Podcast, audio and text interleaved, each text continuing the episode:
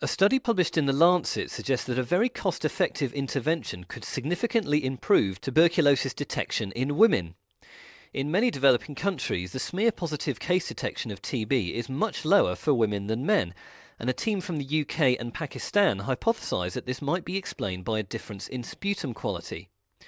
They then decided to do a controlled trial involving 1,500 men and 1,500 women, and they split each population into two groups, one control group who were given no specific instructions on how to produce a sputum sample, and one intervention group who got a comprehensive explanation from a lady health worker.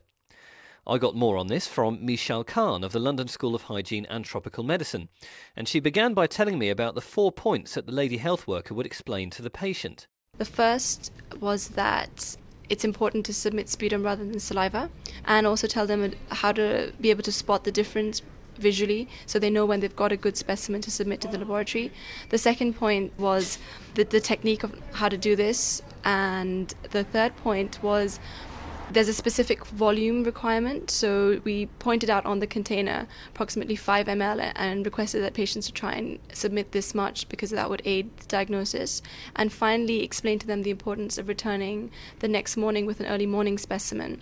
And the importance of this is that in this setting and in several poor countries, the financial burden of returning the next day with a specimen is quite high on patients. So explaining to them the importance of this we thought would increase the compliance. So you did this in both 1,500 men and 1,500 women. So what did you find in those two?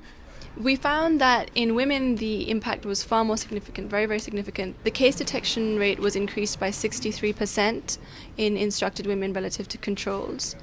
And in men it was increased also 18%, but as you can see, it's not as significant and wasn't statistically significant. So what that showed was that the impact, instructants had a very large impact on smear positivity in women. Now, this must have some implications, but firstly, I'm interested to know why you think this is the case. Why is it that women do have this kind of, lesser efficiency of detection? Well, as far as the study was concerned, 2 of the secondary outcomes that we looked at were the sputum quality, which we defined as whether the sputum is, whether the specimen was salivary or whether it was true sputum that was submitted.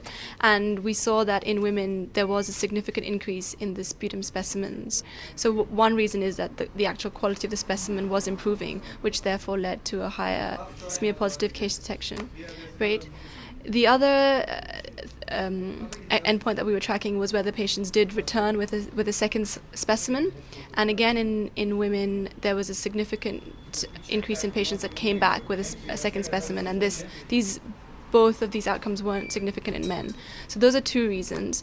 Furthermore, because the increase was so large, we think that there may be other reasons as well, and these reasons could be that women feel less comfortable coughing in a public place, producing sputum, and instructions may have helped them overcome that or understand how to do this.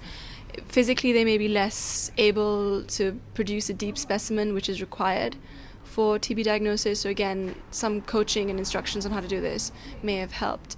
So what do you think the implications are here then? I mean, are you recommending that people should try and pursue this method of getting the sputum sample? Well, the cost effectiveness of this intervention was very high as well. It was about $2 per extra case detected. And so for every 30 patients instructed in our study, there was 1 extra case detected. And we think that the generalizability is quite high because in this center, it's a very large center, and we had patients coming from virtually the whole country. So I think in resource poor settings where patients perhaps have a low education level and there's a lot of saliva being submitted and therefore that saliva is not being able to be tested, this could be an intervention that really improves case detection. Okay, and do you think then that it could be applied to other countries? I do, and as I said, to train the lady health worker to give instructions only took half a day. And in many countries, I know Pakistan is one of these, there are a lot of trained lady health workers available. So it doesn't take a lot of resource or training to implement this. Could you also tell us a bit about the time it took to do this study and the fact that you did actually get quite a significant result out of it? Yes, so the actual period of collecting data was just over 2 months. And we were able to randomize over 3,000 patients in this. So I think that just goes to show that in a good research environment, such as the Federal TB Centre in Pakistan, where there's a high patient burden, significant trials can be done in quite a short time. Mishal Khan, who worked with the Federal TB Centre in Pakistan through the London School of Hygiene and Tropical Medicine. For the Audio Journal of Global Health Issues, I'm Derek Thorne.